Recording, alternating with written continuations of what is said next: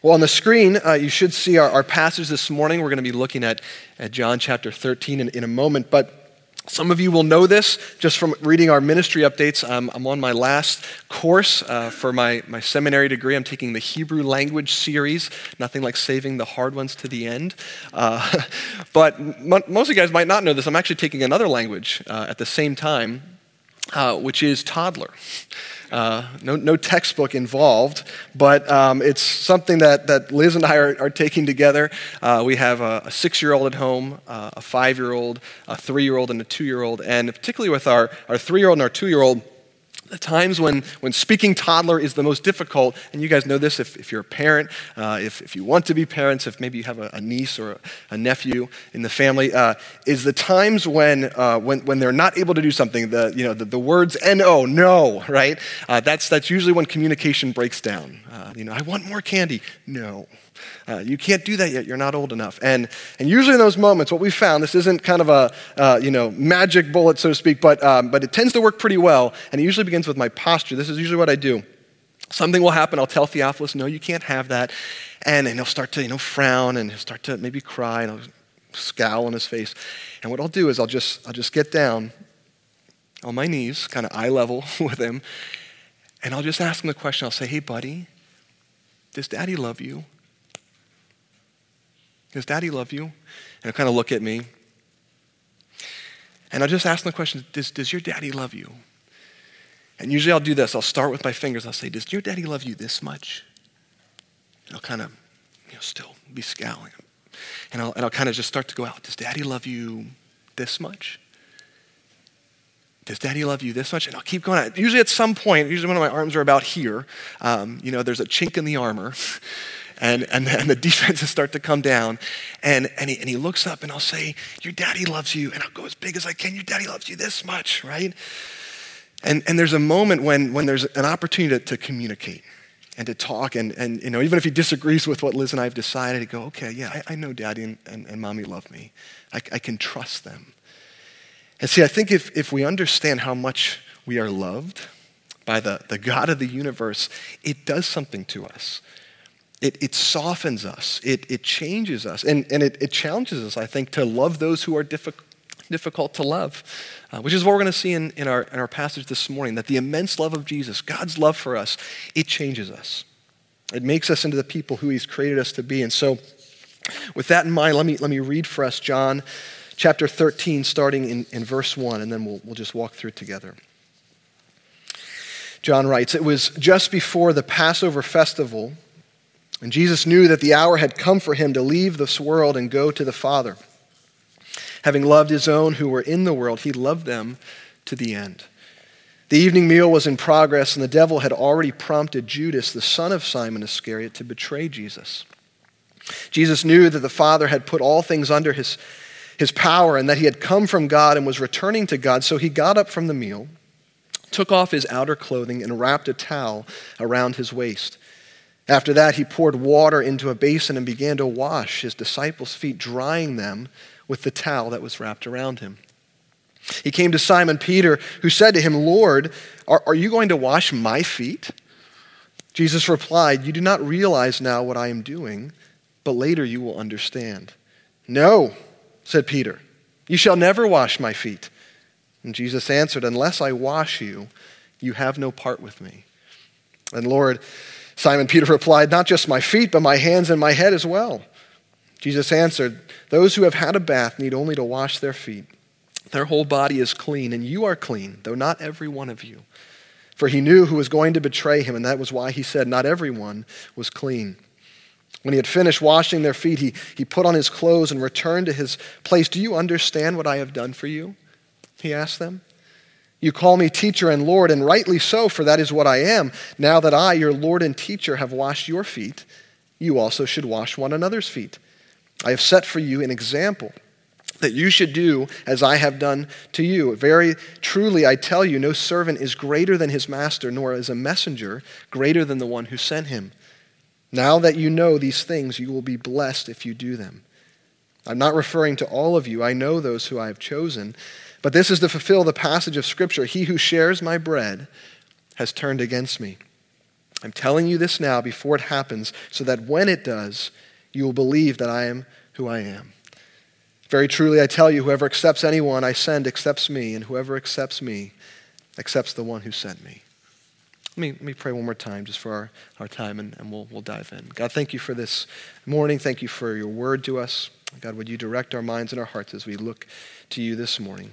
In Jesus' name, amen. Well, the, the, the, passage, I hope you saw it as you read it. Maybe it's a familiar one to you. Maybe it's the first time you've, you've ever read the Bible. Um, and if that's the case, well, welcome again this morning. Um, but, but I want you to see that, that the immense love of Jesus, this, this picture of love that we have, really is set against the backdrop of a stinging betrayal.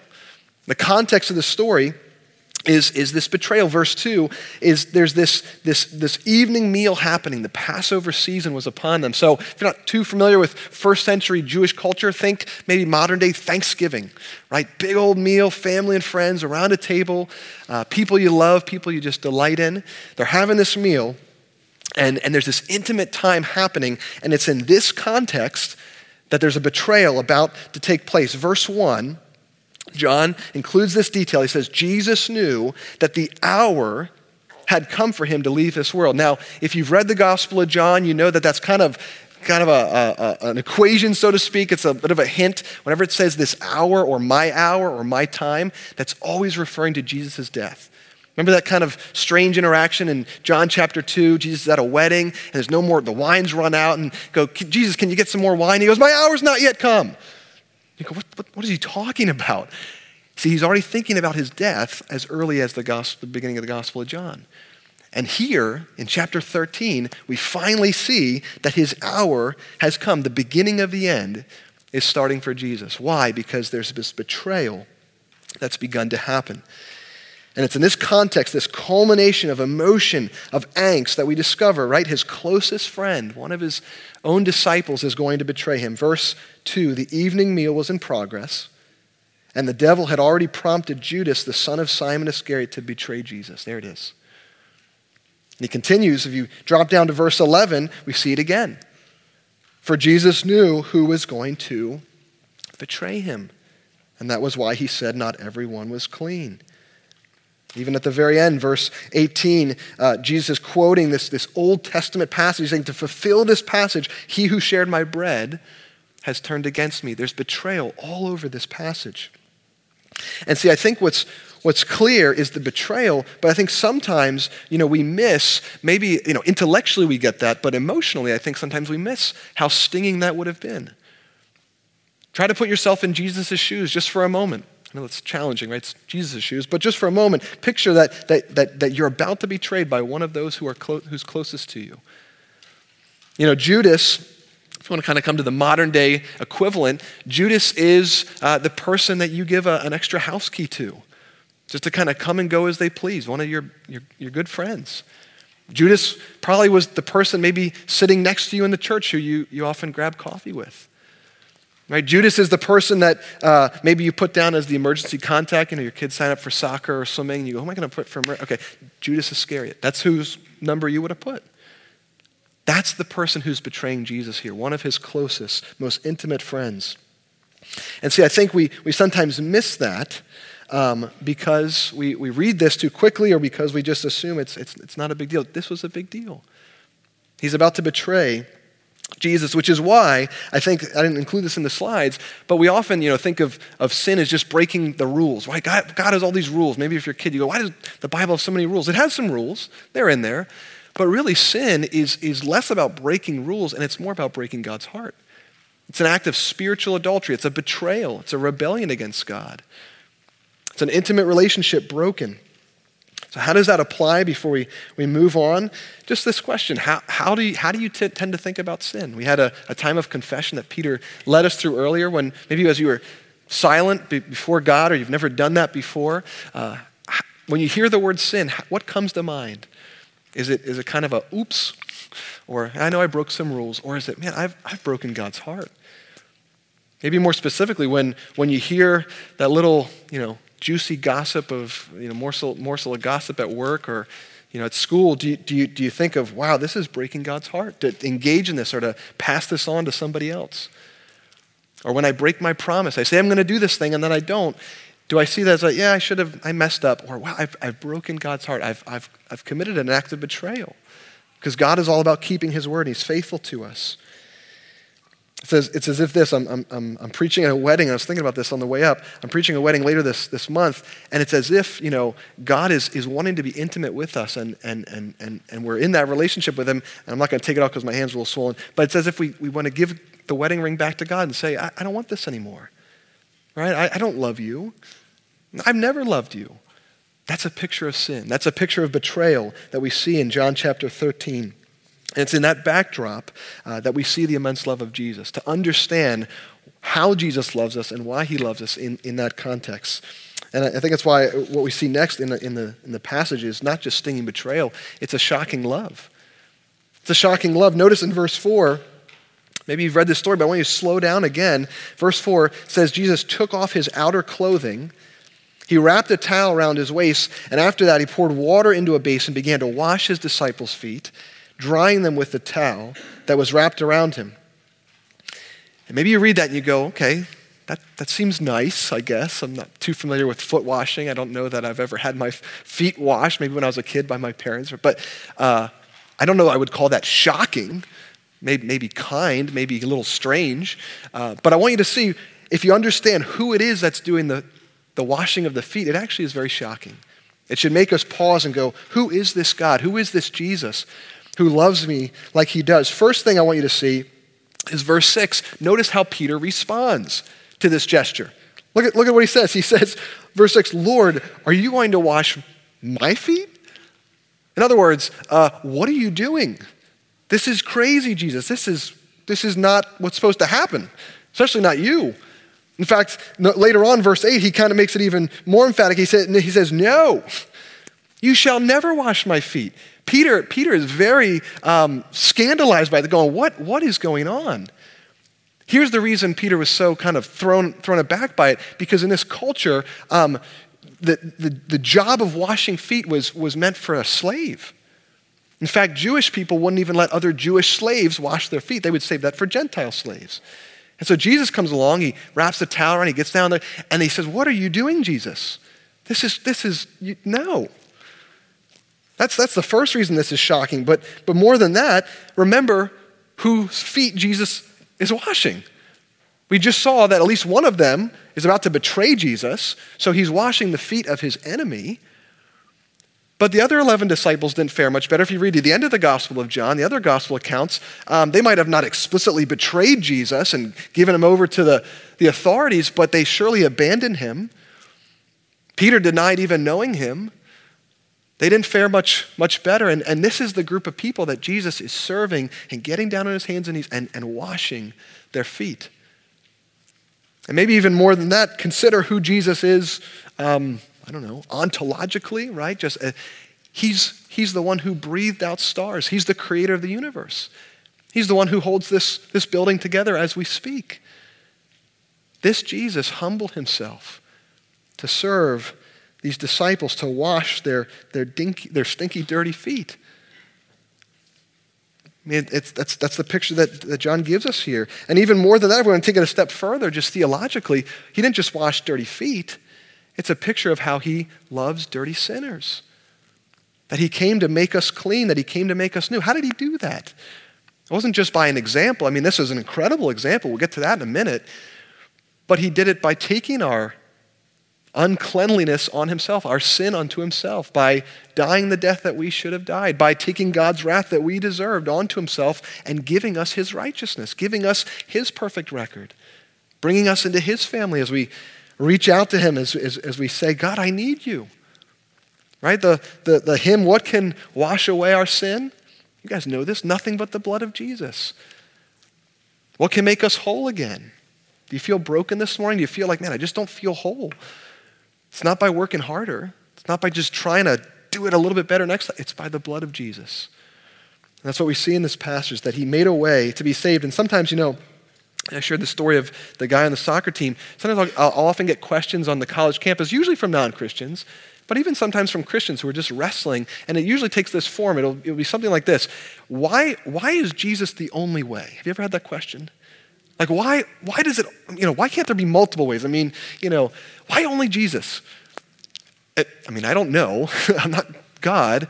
But usually how I respond is something to the, the effect of, uh, God has provided a way, right? We, we were lost.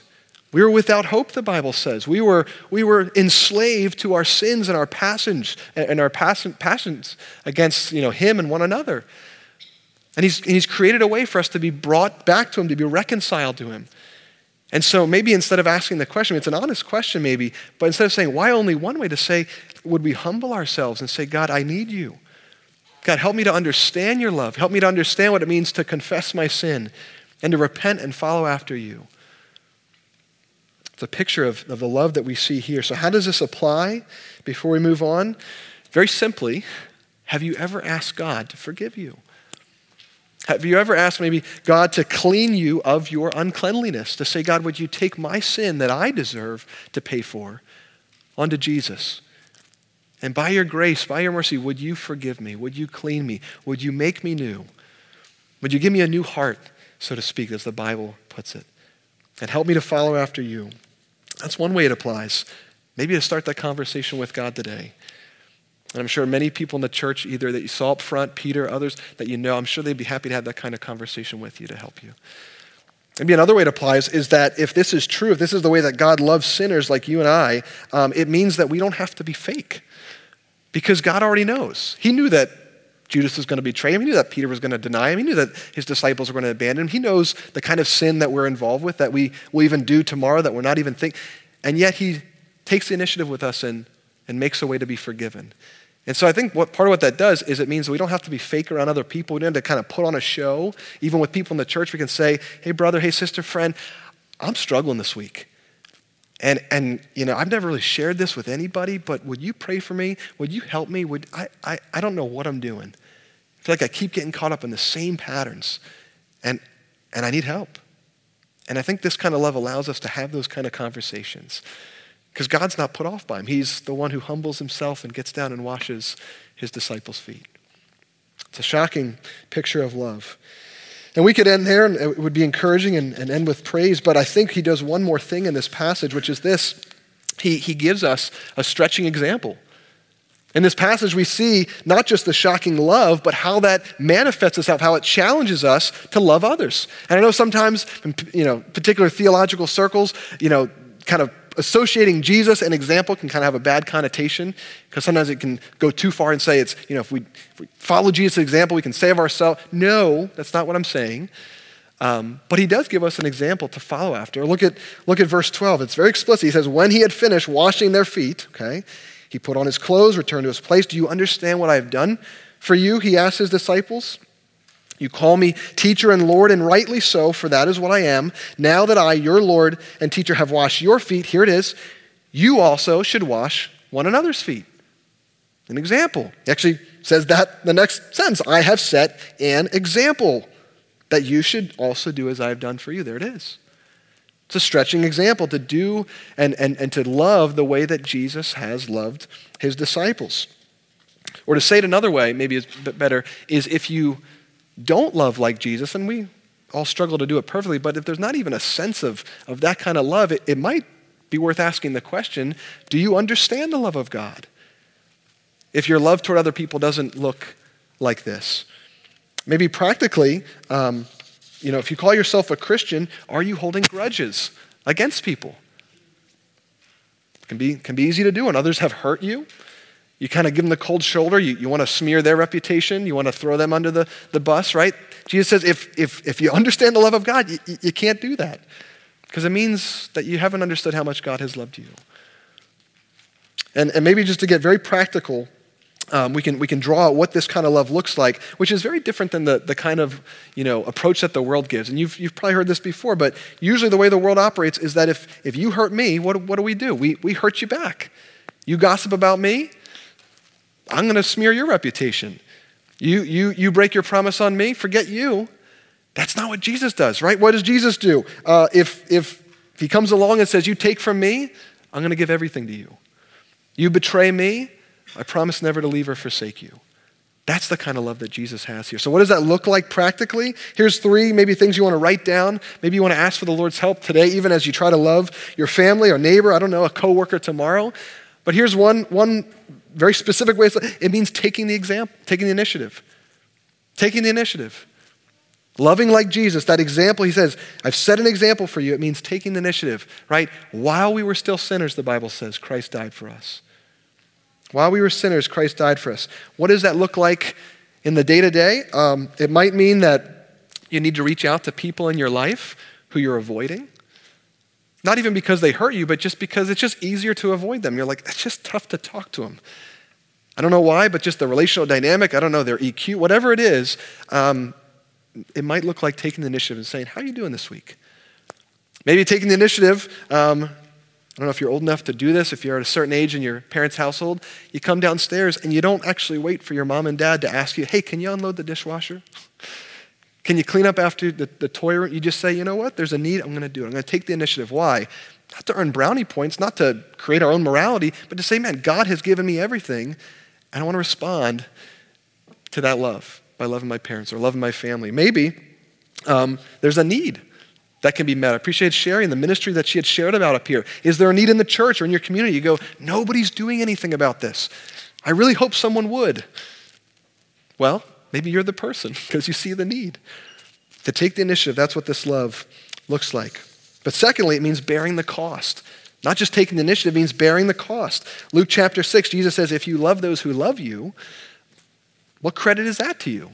It's easy to love the people who make us feel good, kind of get a kickback from. He says even sinners love those who love them. But, but real love looks like loving those who you actually have to bear with, bearing the cost. Maybe it means this who do you need to forgive this week? Maybe privately in your own heart, but maybe even tangibly as you talk to them and say, I, I forgive you. I'm not going to hold this against you anymore. And maybe it means bearing that burden by letting it deflect onto Christ and say, I'm not going to hold on to this one anymore. Maybe it means you need to enter into a conflict, maybe with a sibling. You kind of keep the peace, you, you kind of fake the peace, but you're not making peace. You're kind of living as, as ships kind of just pass, and you go, I'm going to just say, Can we talk? There's this elephant in the room, and you know what? The elephant's big, but God's bigger. Yeah? So let's, let's, let's talk about it. Maybe it means bearing the cost in that way. Or maybe a roommate. maybe somebody at school. I don't know, man. A summer camp, what it means to bear the cost. Why? Because Jesus has filled our account. He's given us his righteousness. And lastly, I think this love looks like going above and beyond. Going above and beyond. What, is, what does that mean? Verse 1, it says Jesus loved them to the end, or he loved them to the full. Right? He doesn't, he doesn't hold anything back. He pulls out all the stops. Another way to say that is he showed them the full extent of his love in this passage here, John 13. He's left, he's left nothing in the reserve tank. Maybe is a good way to put it. And so, very practically, where can you be generous to people this week? You know, maybe you'll give somebody at work a, a, minute, and maybe I don't, you know, I don't know your job, and maybe you can only give them a minute before the boss gets on you. But you say, I'm going to find ways to not just give you a minute of my time and kind of have the, the surfacey, how you doing good, how you doing good, okay, I'll see you, you know, in a month. But to say, how, how are you really doing? Let's, let's take five minutes here. I'm going to seek you out so I can actually know how to pray for you, even if you wouldn't say it that way. Just in your heart, you go, I want to care for this person. You go above and beyond. Or maybe, I don't know, when, when you're playing with your siblings at home or you're with a friend in the neighborhood, you go, like, I really don't want to invite that person because they're not cool. They're not fun. But you know what? God has included me in his family when I wasn't very cool. In fact, I was the opposite of cool. I was a sinner and I was far from him. So, you know, I'm going to I'm gonna call this guy. I'm going to text. I'm going to shoot him a, a message and say, you want to you wanna join us today? You want to come to the game with us? You want to go to the park with us? You want to play with this toy? You want to borrow my lawnmower?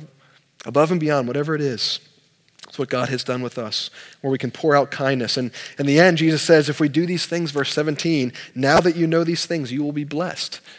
Like as we love like this, it feels like we're giving our life away. And in, in, in one sense, we are. Because Jesus says, if you want to if you want to keep your life, you're going to lose it. But if you end up losing your life for my sake, you'll, you'll find it. As we give our life for the sake of Jesus, because we've been given life by Him already, we actually find our life. We become actually happy people, blessed people, full people, which is why it might look weird, might look shocking to the outside world, maybe even in house. It might look kind of like, why is that person loving like this? But that's the call of Jesus. That's what he's made possible. And so if you want to think about it like this, you know, you go, this is really hard to love this person this week. Or the question comes up, do I have to do this for this person? Is that what it looks like? Maybe just think of those, those fingers earlier. Does God love you this much?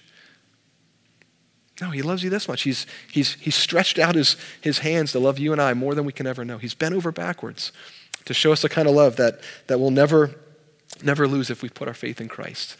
And so let's pray that God would, would help us to see not just his example, but to, to be convinced this morning, maybe just for the, the first time or maybe the hundredth time, how much he loves us. Let me, let me pray for us.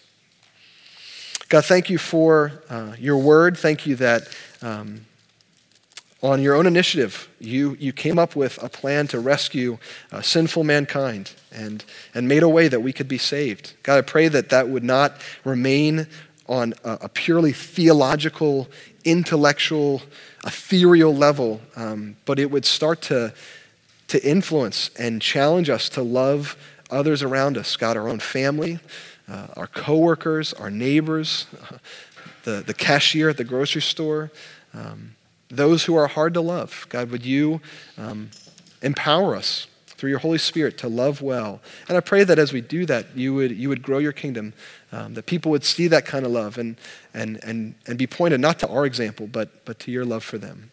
Would you be so kind uh, to do this in Jesus' name? Amen.